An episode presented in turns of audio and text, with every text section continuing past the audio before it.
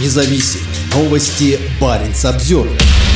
Промышленное освоение Арктики стимулирует рост перевозок. За первое полугодие 2023 года российские атомные ледоколы обеспечили 435 судозаходов. Как отмечает оператор атомных судов «Атомфлот», рост судоходства в Арктике сейчас происходит за счет новых промышленных проектов в Енисейском заливе. В течение зимы и весны атомный ледокольный флот 435 раз прокладывал путь судам, которые следовали в порты Российской Арктики. Как сообщили в Росатоме, это на 11 судозаходов больше, чем за аналогичный период прошлого года. Рост грузопотока связан с активным строительством новых проектов в Енисейском заливе, заявил исполняющий обязанности должности генерального директора Атомфлота Леонид Ирлица. Ирлица возглавил Атомфлот в 2022 году после неожиданного ухода с должности предыдущего директора Мустафы Кашка. За 6 месяцев было обеспечено 74 суда захода в Енисейский залив, где компания «Северная звезда» разрабатывает сыродосайское угольное месторождение, а нефтяная компания «Роснефть» развивает проект «Восток Ойл». Кроме того, в Обской губе ледокол обеспечили 200 проводок в порты Новотека Сабета и Утренний и 89 на терминал Ворота Арктики и Газпром нефти. В Дудинку на реке Енисей для компании Норникель было обеспечено 72 судозахода.